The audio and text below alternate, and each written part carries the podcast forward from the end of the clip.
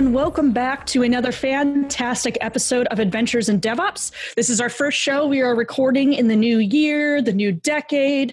Everything's fresh and new, and it is fantastic to be here. I am uh, calling in from surprisingly snowy Seattle, Washington. This is unusual, and yes, everyone does panic when it happens, but so far th- things have been fairly calm around me, at least. And with me, as always, is my co-host, uh, Chuck. How you doing today?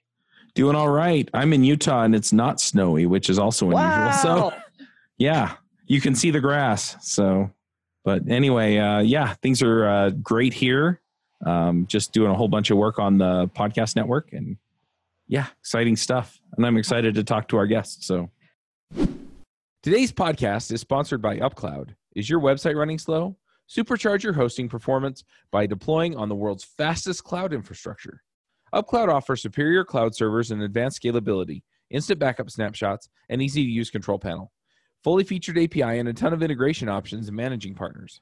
Pricing starts at only five dollars a month with enough performance options to host any website or app, all backed by twenty-four seven live in-house support.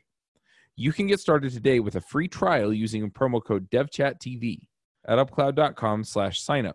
They'll give you a twenty-five dollars credit to get you going. Remember, upcloud.com slash sign up with promo code DevChatTV. Yep, we've got a uh, repeat guest. We're very glad to have him back. We've got uh, Bob Quillen. Did I say that right? right? Yeah, Bob you got Quillen it. From Oracle. Uh, why don't you introduce yourself? Hey, well, good, good to be here. Happy twenty twenty. I'm here in a beautiful, kind of foggy Austin, kind of weird, foggy weather here, but um, so, you know, no matter where you are, it's going to be a little different. Um, but yeah, I'm uh, the uh, vice president of uh, Oracle Cloud Developer Relations. So really focus on developer advocacy on the Oracle Cloud Infrastructure side. We've been with Oracle about four years, came from the Stack Engine acquisition. So we were a container management solution based in Austin. I've done a lot of work, obviously, with containers and up through Kubernetes, uh, Functions, serverless, and basically the whole cloud native kind of stack, um, and being part of the, you know, developer outreach that's helping, you know, the developer community take on Oracle Cloud Infrastructure, particularly in the cloud native space. So. Awesome. People often refer to Seattle as the cloudy city because we've got Amazon, we've got Microsoft, we've got part of Google Cloud up here, but it sounds like Austin might be a cloudy city as well. Yeah, we're a little cloudy. Um, it, interestingly enough, most of the Oracle Cloud Infrastructure team is in Seattle, so we have oh. our operation up there too. So yes, so check that one off the list too. So nice. Yeah, um, I, I was reached out to by uh, your P R team. Um, I had a media um, admi- admission to KubeCon, and then I wound up not being able to go. And so they were like, "Well, let's just do a." a remote call, and you know, you made some announcements and there were some other things that we were going to talk about at the conference.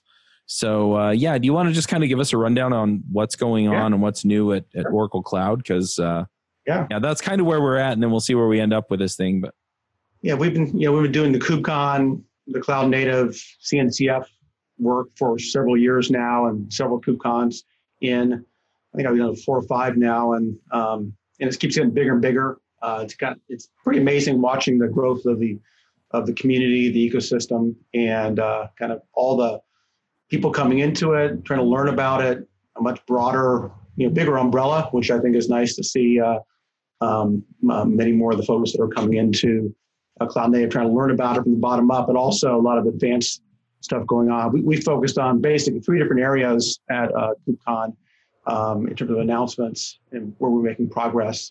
We already have our Oracle Kubernetes Engine. Um, so Kubernetes is our foundation. We've launched our serverless platform called Functions, uh, and a range of components that, that support all those uh, pieces. Uh, we announced our Oracle A P I Gateway, which is a new service that really focuses around integration, um, trying to pull together a lot of the components that are um, coming up as people are building out A P Is to their SaaS services, their on-prem legacy services. Everything has a REST A P I. And managing those those A P Is and doing all that integration work is a uh, particular uh, part of building out, you know, software infrastructure today. Everything's got an interface. Everything needs to be uh, glued together. And with microservices, it gets even more complicated. So managing that is is really where A P I, our A P I gateway comes in. Uh, Second thing we announced is around our new um, event services uh, around um, streaming. So we have a, um, a Kafka component now and a Kafka um, uh, extension to our, our streaming service, which allows now Kafka services to be used, Kafka being the you know, Apache standard. Um, and with the you know, explosion of all that data coming in, financial services, IoT, smart devices, uh, you know, building on top of the Kafka standards um, and allowing people to bring in their Kafka um, pieces allows it to, you know, not only bring in streaming um, uh, data and streaming applications, but connect that into all the other things we're doing on the cloud native side too.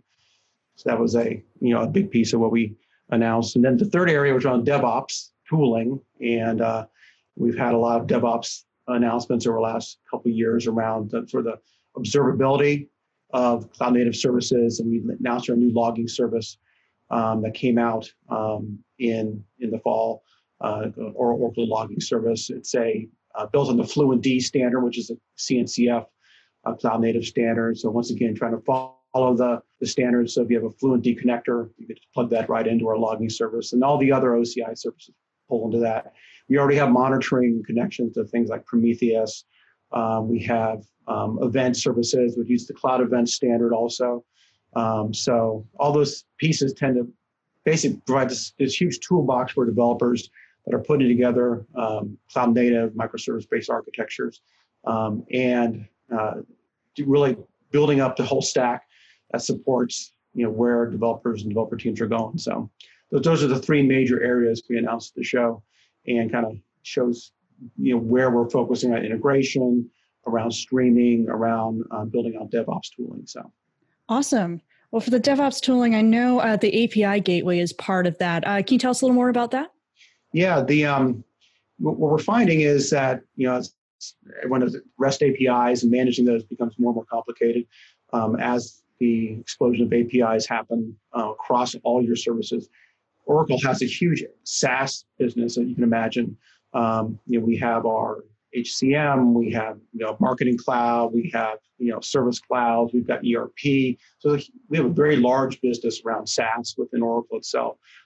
SaaS runs on top of Oracle Cloud Infrastructure. So uh, what we're finding is a lot of the enterprise customers have the, the need to connect their existing applications, their SaaS applications into these cloud native services. So they all have REST A P Is. They want to get access to that information. Um, as we launched our serverless uh, functions product, um, that has open A P Is, and you want to have a function call in and out of those services um, to call a function as an event happens. We talked a little about events and streaming, so all that kind of pulls together.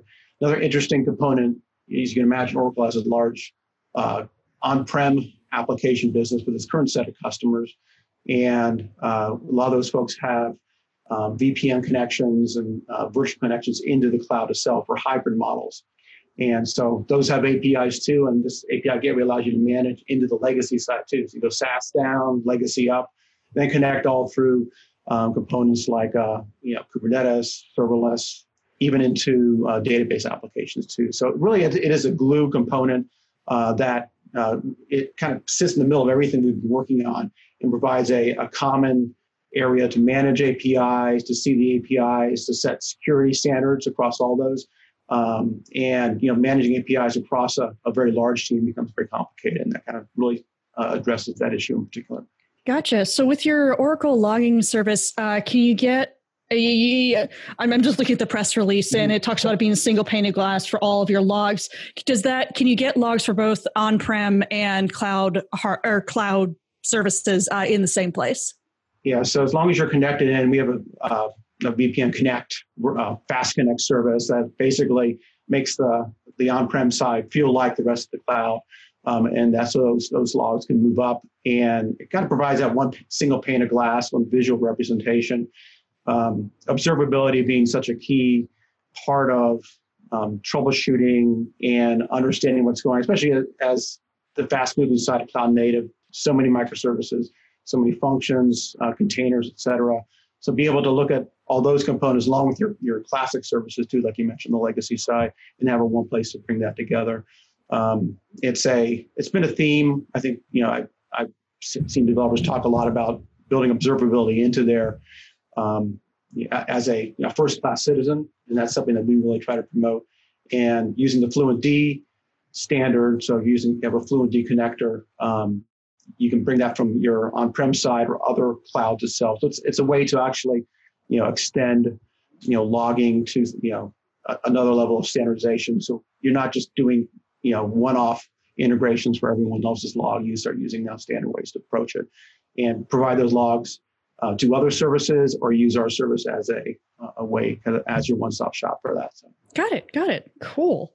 Uh, so, what kind of uh, what kind of problems are you seeing people solve, or, or do you it, it, it, do you expect people to solve uh, with this new selection of services and this hybrid cloud model? Yeah, I, I think we're seeing some some real interesting stuff. We've uh, um, been focusing a lot trying to help um, you know, enterprise customers who have legacy applications. So, you know, folks who've been using Java and WebLogic, trying to find ways to bring them on board into the cloud. Uh, so we built. Um, you know, a good example is we have a, a Kubernetes operator for WebLogic, so the WebLogic operator for Kubernetes.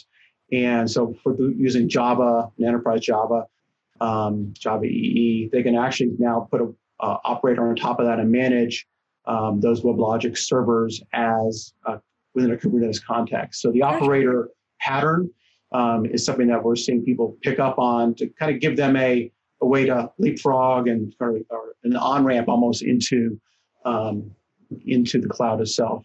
A lot of folks who are using Java are, are using some of the new components. We have a, a platform called Helidon. It's, called, it's a uh, open source project, Helidon, H E L I D O N dot I O. It's an open source project, and it's a whole framework for microservices that Java programmers can use to bring in Java into the microservice world. You know, it's cloud ready. Uh, so we're seeing folks who are you know, coming from that uh, part of the world, um, and we, you know, the other, as you can imagine, database is a huge part of the Oracle business, mm-hmm.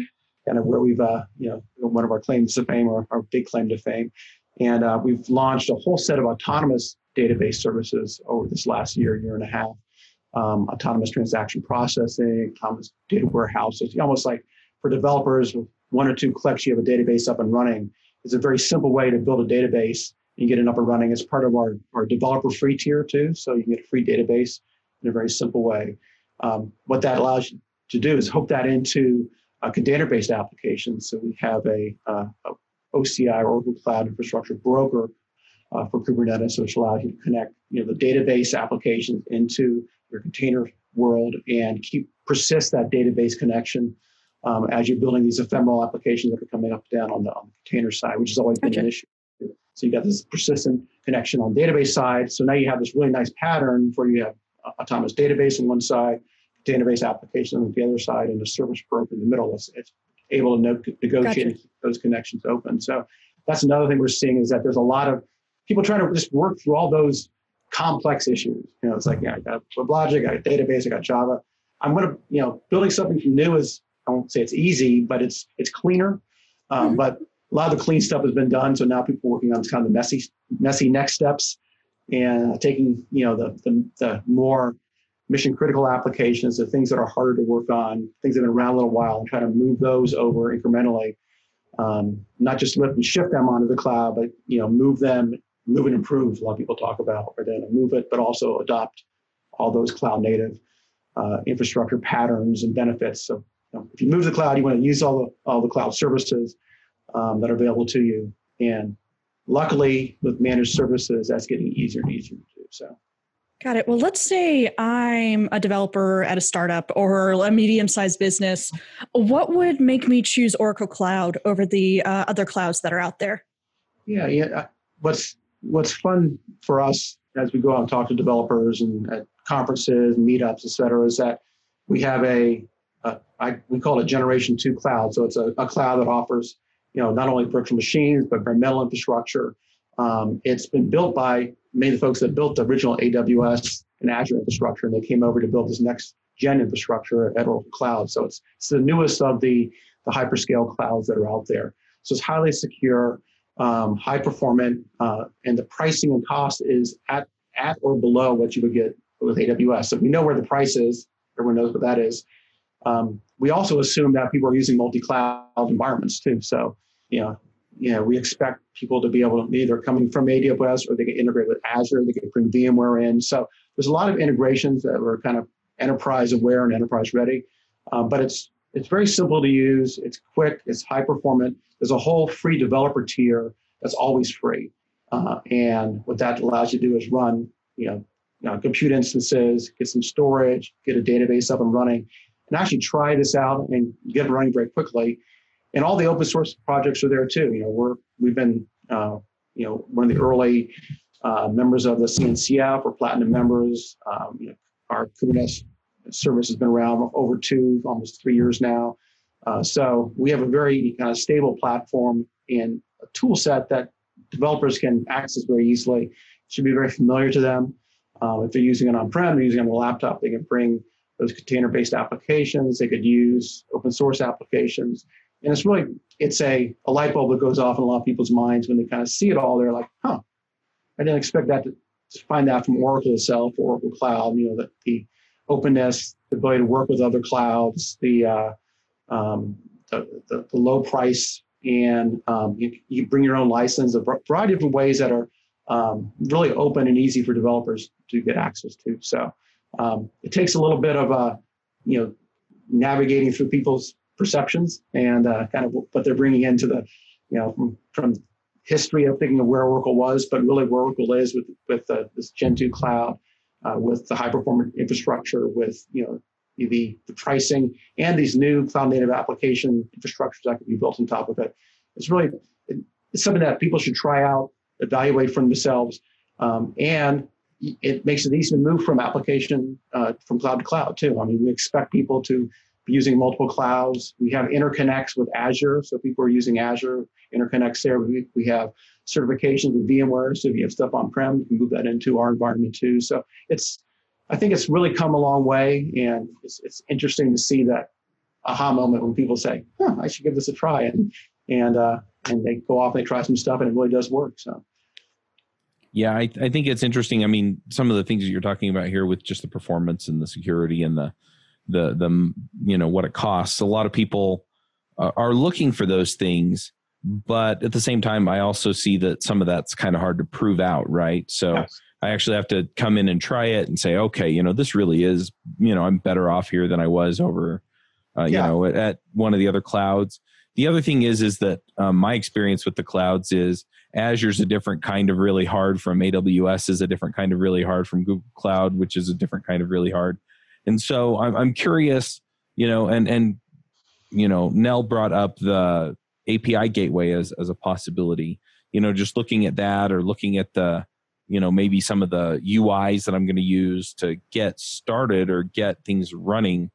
Um, what kinds of things do you do to kind of lower the barrier to entry for people that aren't super familiar with what you offer? Because it seems like you kind of have to be an expert in G C P or A W S or Azure in order to make them really do what you need them to do. And I'm wondering if Oracle's the same way, or if, yeah, if you have some other measure to make that easier. Yeah. I mean, clearly we're coming into it with an understanding that folks have a, you know, a perceived way of working and have worked in maybe another cloud before. Um, so we try to follow patterns that are familiar. We also support, you know, you know, the, all the components you would expect to find up in any cloud, from, you know, object storage to block storage to compute, you know, shapes to um, all the, the cloud native services too.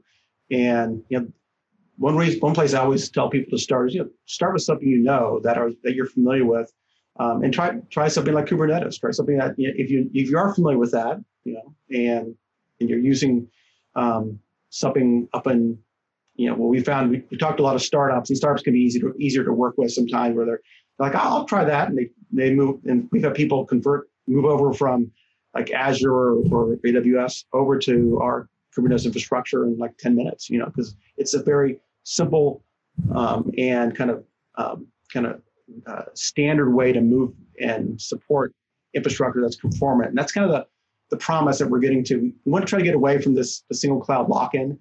Um, so, uh, you know, part of it is, you know, trying things that that should be portable, um, and don't go into the uh, um, into the depths of trying to do some really, really hard stuff to start with.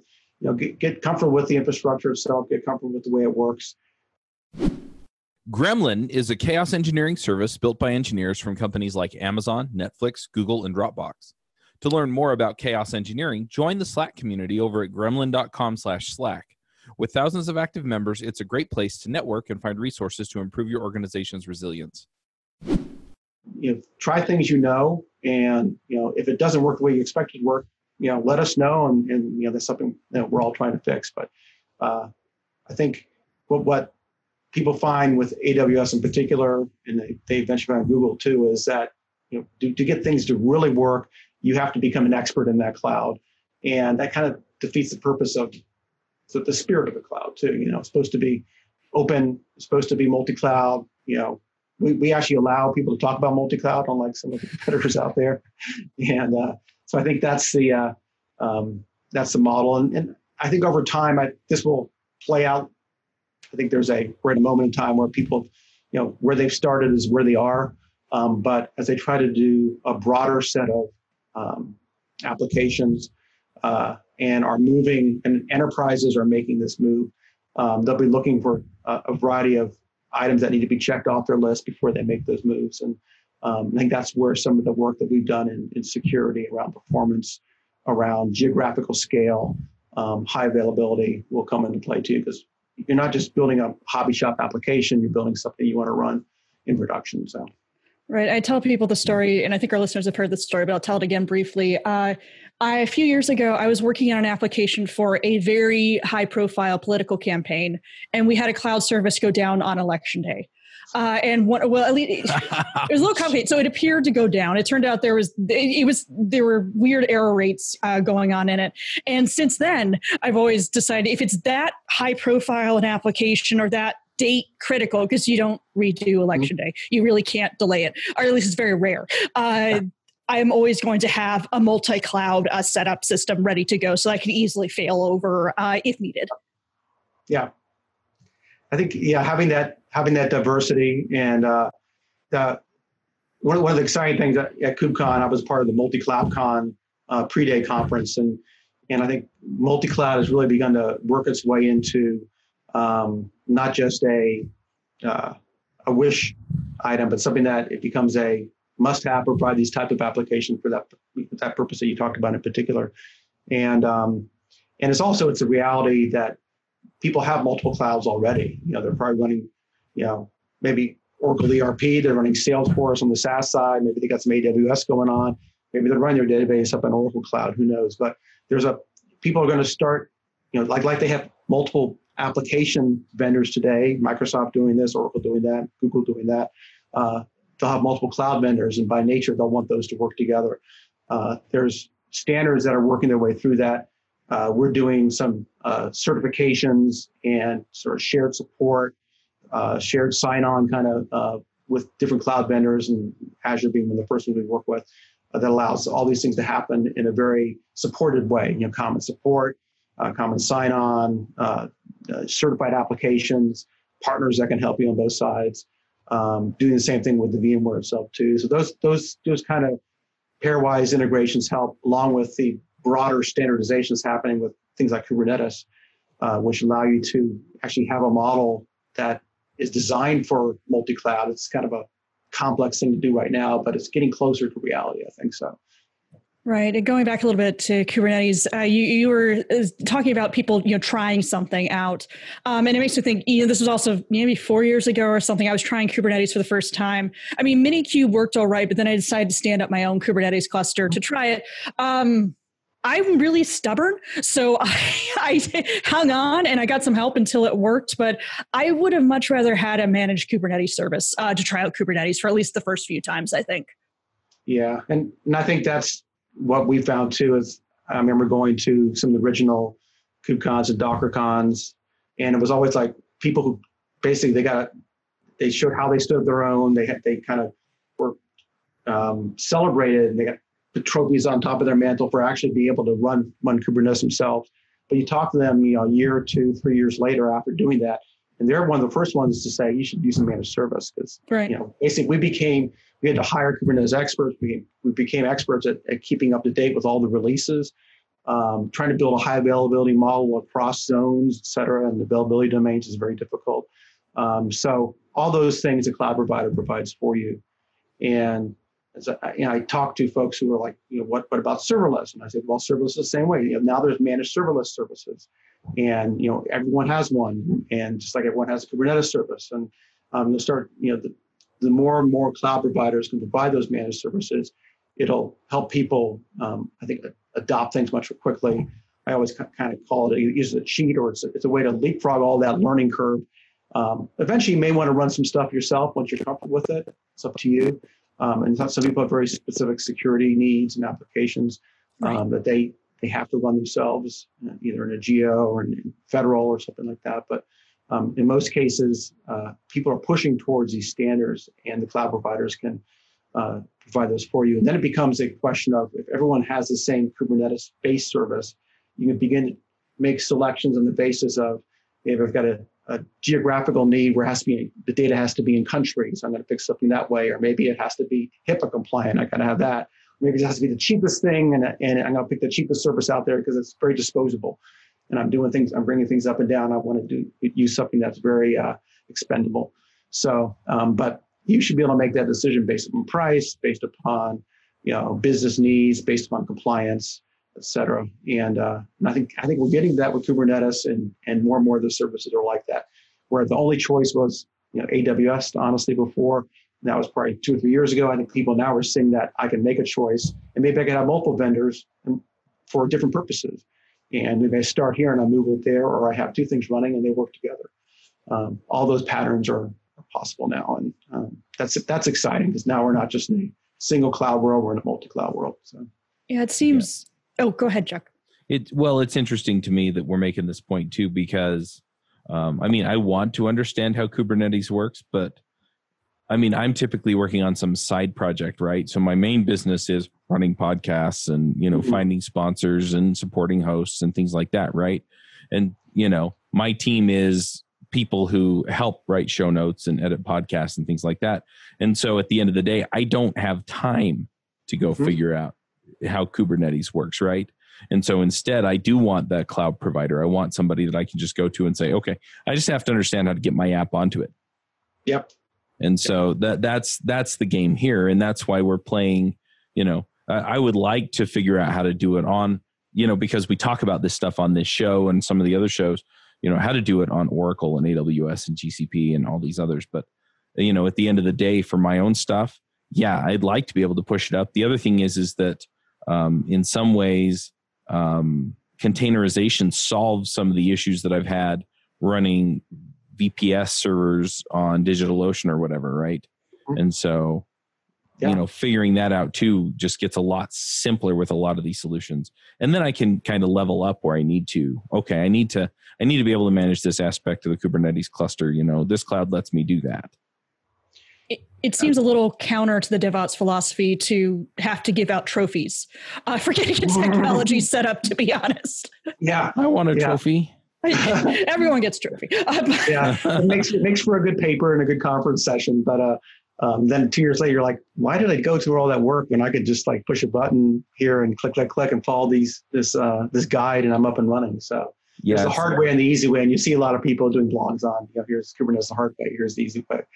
And uh, you, you can make the choice. Um, so, yeah, I ran a marathon last year, and you know they they give you a, a medal at the end, right? And it's like you didn't collapse, right? Yeah. And and it, it kind of feels like this, right? If you really just need to get to the you know to the finish line, you could drive. So. yeah. The, um, oh, go ahead. I was just gonna say that just quickly on that subject. I think the uh, one thing I found a lot. A discussion going on at, at KubeCon was around this the skills gap, which is you see there were a lot of new people.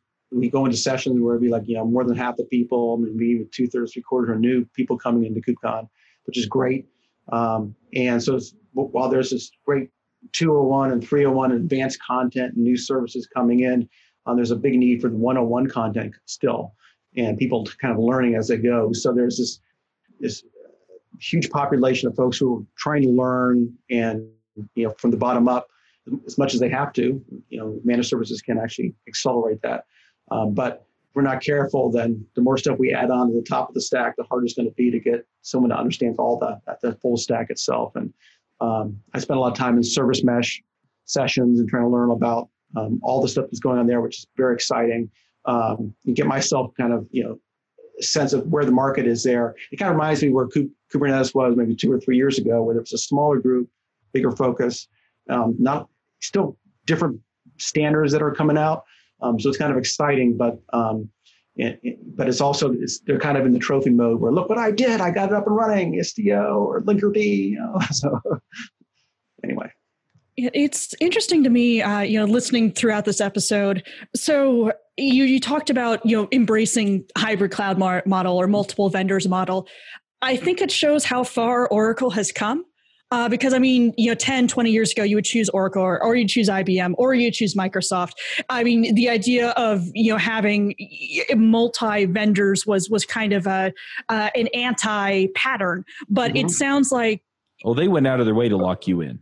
Oh, yes. Yeah. It, it just, I, it's something I've noticed, you know, even just five years ago, people would talk about, well, Oracle's going to be left behind. Well, Microsoft is going to be left behind. It, it's interesting to me that these are two case studies, and I'm sure there's others as well, where it shows an organization, even one that big, uh, can right. change uh, with the times. Yeah. And, and I think they, you, know, you, you may not want to change, and there's, you know, revenue and dollar reasons that may be t- saying one thing in one, one, one year, but then your customers and the market's changing so quickly on the other side that uh, you see that, you know, it, it becomes very clear that you you hear it. If you if you are customer driven, you listen to customers, this is where you end up going.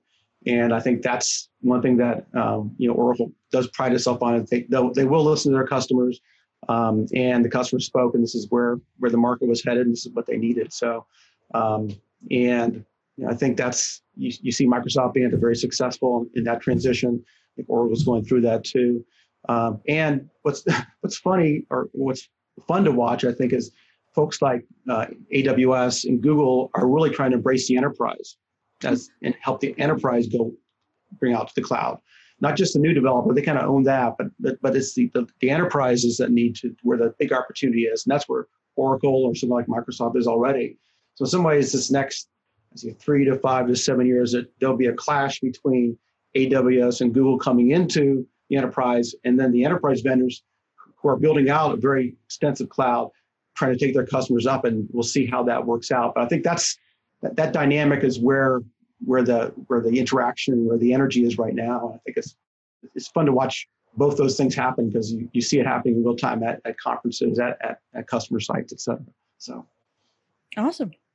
Yeah, I've been to a bunch of the events at Microsoft, and um, it's it's always interesting to me. Yeah, how they, they were kind of the poster child for being closed source, you know, mm-hmm. um, you know, vendor lock in, all that stuff, and yeah, with with Azure, they're like, run whatever you want, however you want, and and yeah, it sounds like we're having that same conversation here, and yeah, you know, I, I just I, I think more and more we're going to run into that, where people do want to be able to do that. And in fact, I've actually been seeing a lot of blog posts and, and conversations happen where people are essentially saying, yeah, this is the A W S flavor of setup, and this is the Azure flavor of setup, and here's the, you know, Google flavor of setup, and here's the generic flavor of setup that works on all three of them. Right, yeah. So that you can move. Yeah, that's right. And I think you see progress made that's proprietary, and then there's standard standard progress is happening in things like C N C F yeah. and Apache, et cetera. That's it's helping to to bridge that gap. We do a lot of work with uh, HashiCorp and Terraform and, and automation around that. And we have a Terraform as a service product called Resource Manager as a service.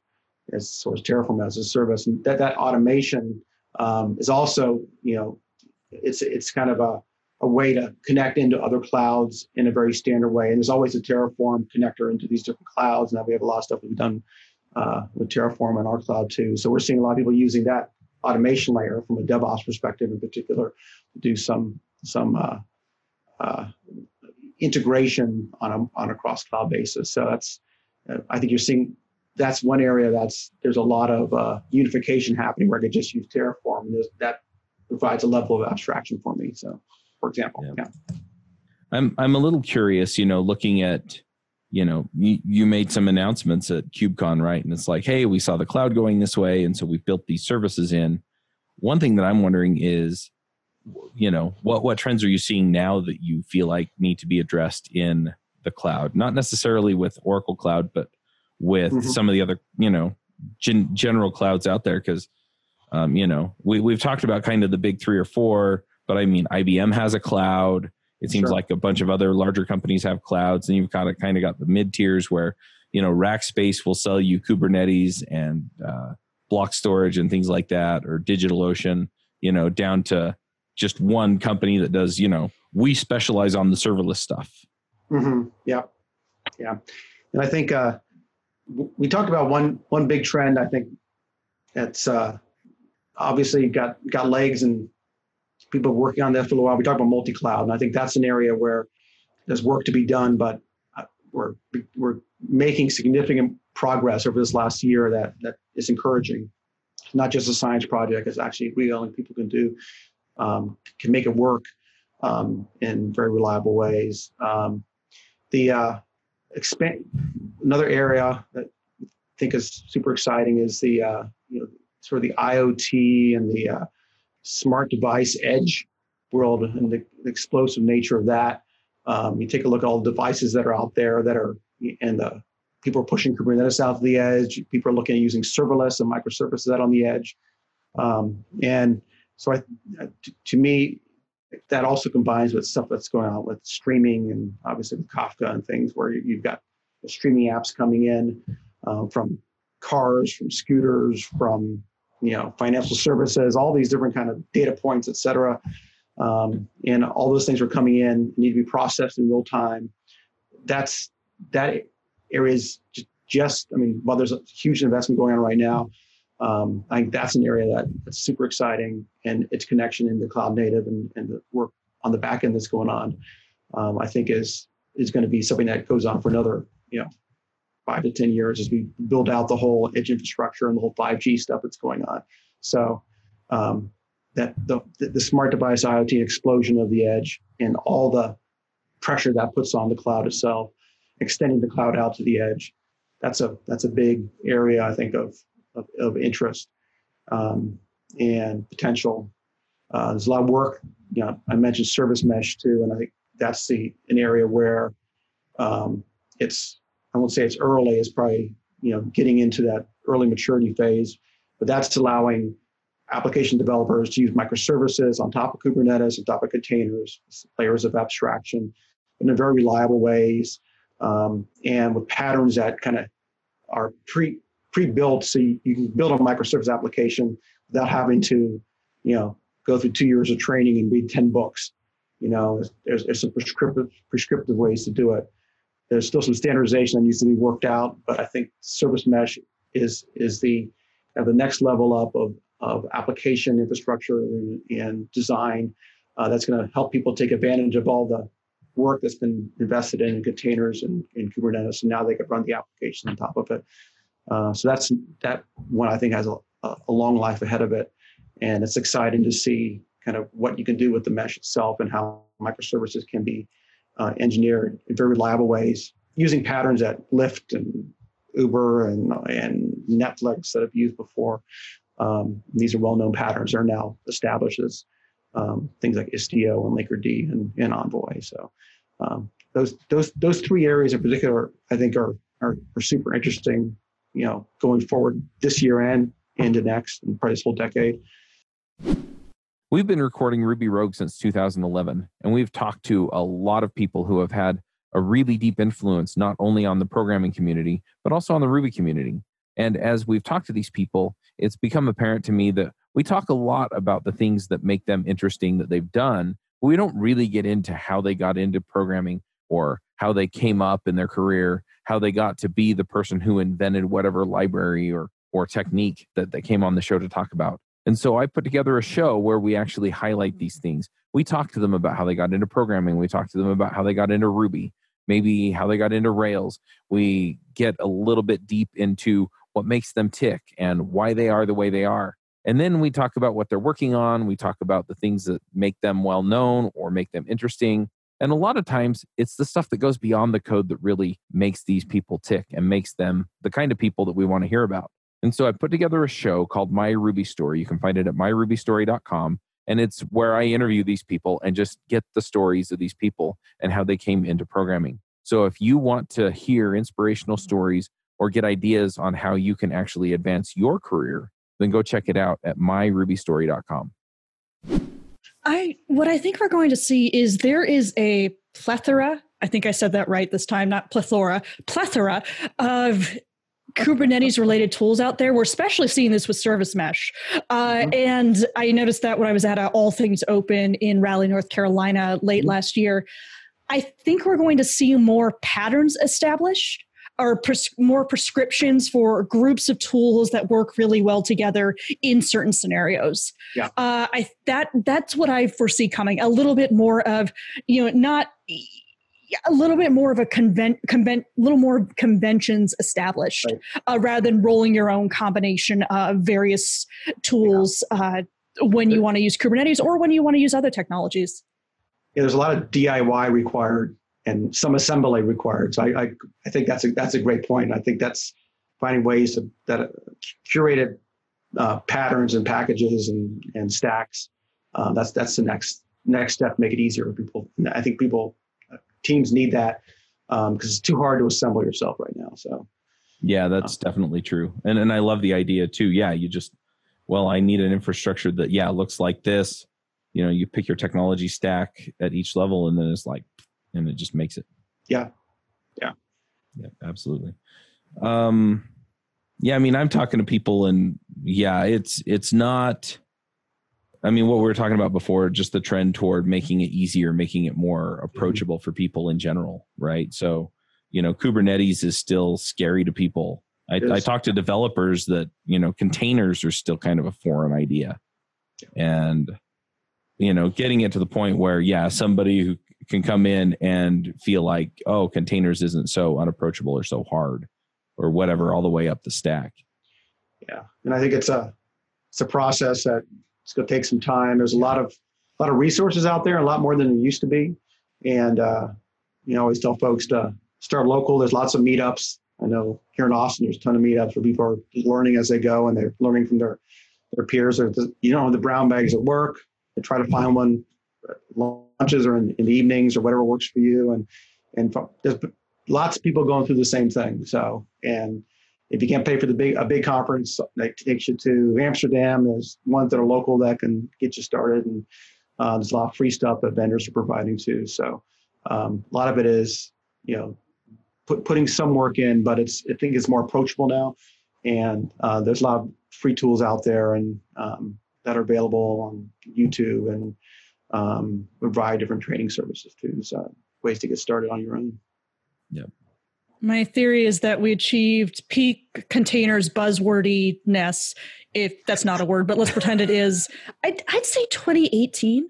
That yeah. that looking back now, I that's think that's fair. When it did. And as we saw with the you know late twenty nineteen, the split between Docker, well, Docker sold its uh, enterprise services branch to Mirantis, I think it was. Uh, so now it's separate from their uh, the rest of their business. I think it's showing that we've we've achieved you know coolness uh, when it comes to containers, but now I think people are figuring out how to work with them on a technical level and also how to work with them on a business level. I mean, it's great that they're really cool, but but what can you they do for me? And there's a lot, and mm-hmm. I think we're going to see more of those those patterns and those stories come out. Yeah, it's making that transition from cool to practical, and uh, that's a that's kind of a hard transition to make. But I guess you got to start. You got to be cool first. then, right. uh, then that kind of creates some some models and patterns and gets some buzz going, and then the hard work starts. And I think that's that's kind of what we've seen over the last probably two to three years, and still, it's just in some ways just getting going. And I mentioned, you know, just. Just building those connections to existing tools, providing the training for existing teams, uh, helping people get over these cultural hurdles, these complexity hurdles. That's it's a uh, it's a lot of work, um, but um, I think there's you know it's like one one block at a time, one piece at a time, and people can build it. So Yep, absolutely. So one other thing that I'm a little curious on is, um, you know, yeah, how do you get the word out about Oracle having a cloud? Just in the sense that, you know, when people talk about it generally, they'll right. start out with A W S, and then depending on which ecosystem they live in, then they may wind up talking about Google or Microsoft. And so, you know, Oracle doesn't even, you know, really even get honorable mention unless somebody's really steeped in it, right? Yeah, yeah. So uh, first job, first one uh, approach is more, more podcasts.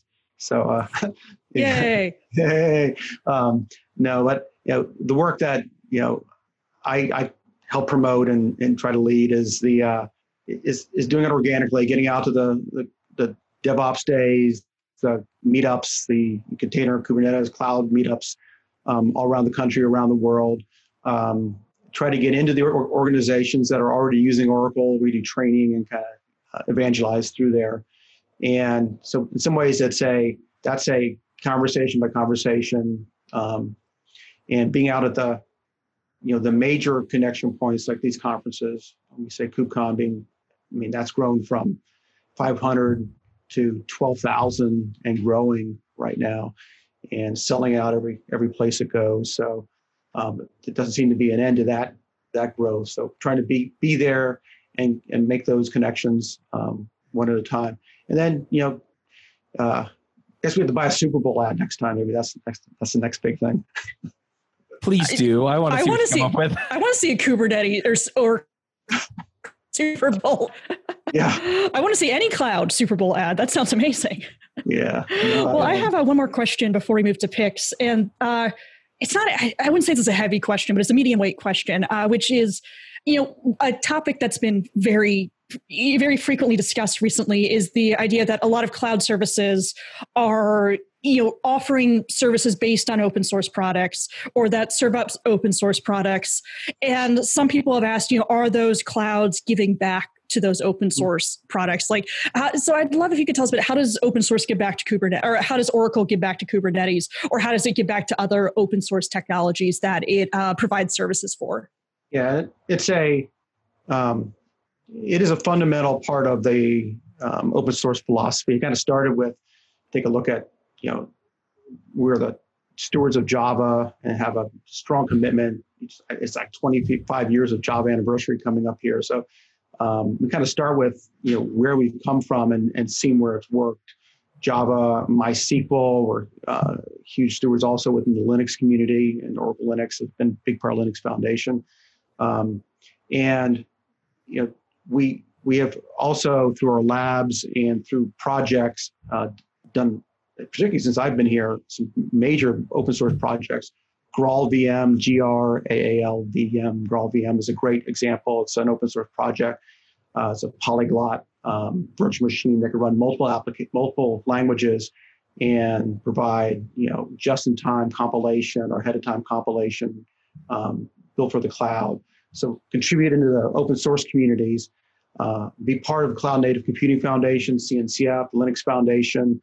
Um, you know, we engage with the, the community, and particularly in areas that, that we are good at, security being one of them, uh, you know, networking being another one. So I think those are areas that we always invest back upstream uh, in those in those communities too. So we're doing a lot a lot of open sourcing projects. Um, Open sourcing our connectors to uh, our operator for Kubernetes on the WebLogic side, you know, the, the open service broker um, for O C I. Um, think about u- utilizing connections and leveraging connections that people use.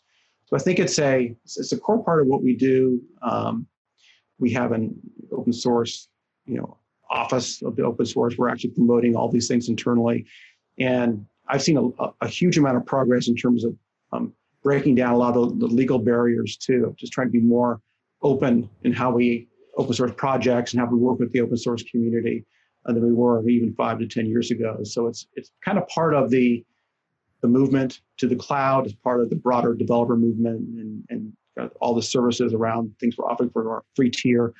Um, you have to also then give back as part of that. So it's, it's kind of a, a one-two punch. If you're if you're not doing one, you can't do the other. So they work hand in hand.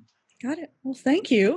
Uh, this has been a great episode. Uh, great to chat with you uh, about the things that I imagine you were under embargo uh, for when we when we chatted uh, last year. Yeah, yeah, good stuff. And hope to talk more in twenty twenty.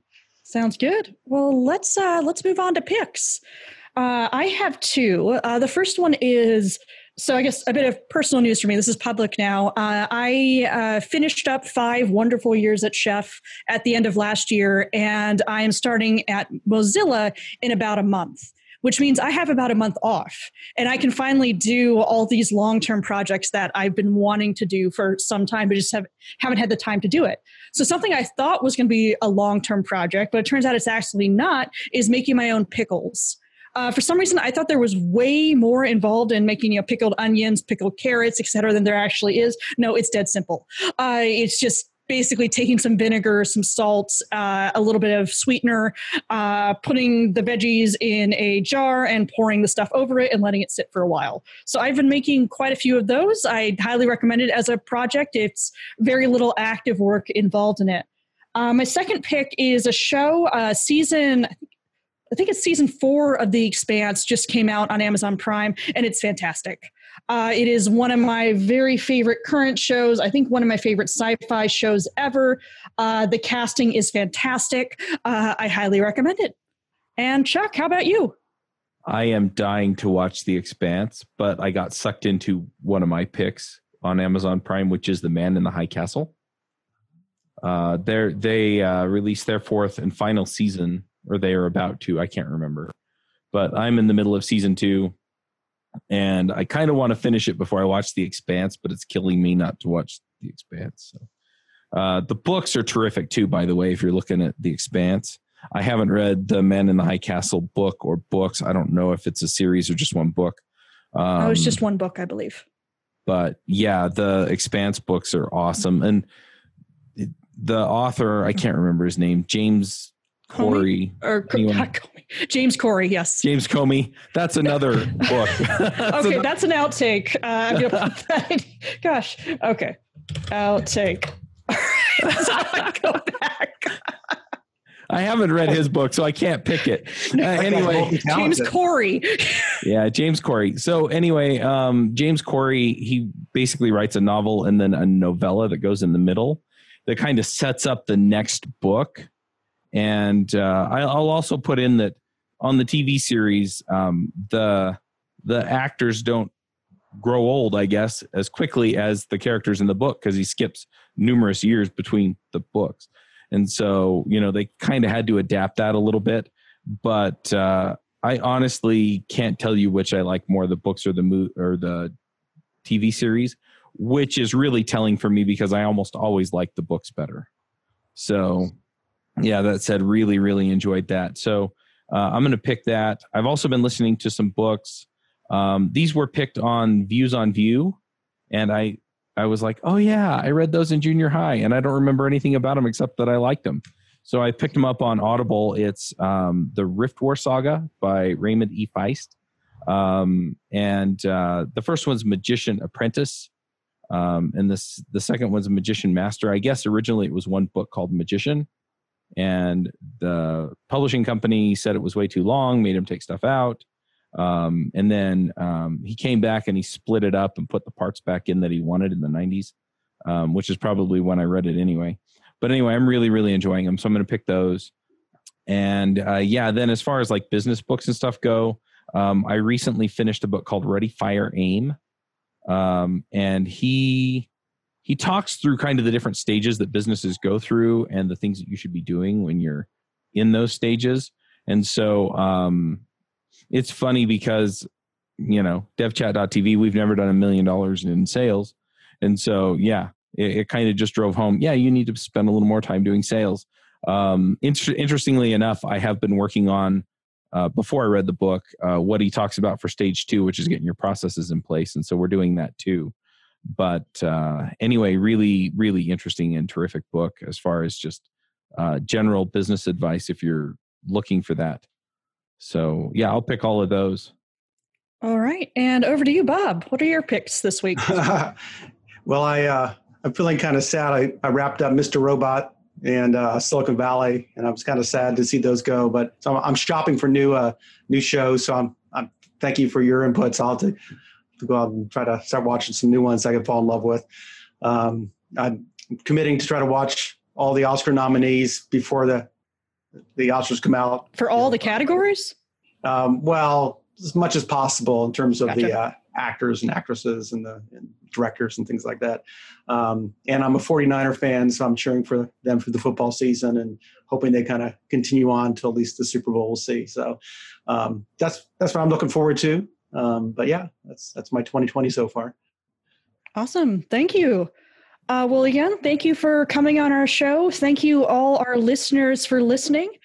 And uh, ha- welcome to twenty twenty, everyone. And have a wonderful rest of your week. We'll see you again soon. See ya. Max out. Thanks. Bandwidth for this segment is provided by CacheFly, the world's fastest C D N. Deliver your content fast with CacheFly. Visit C A C H E F L Y dot com to learn more.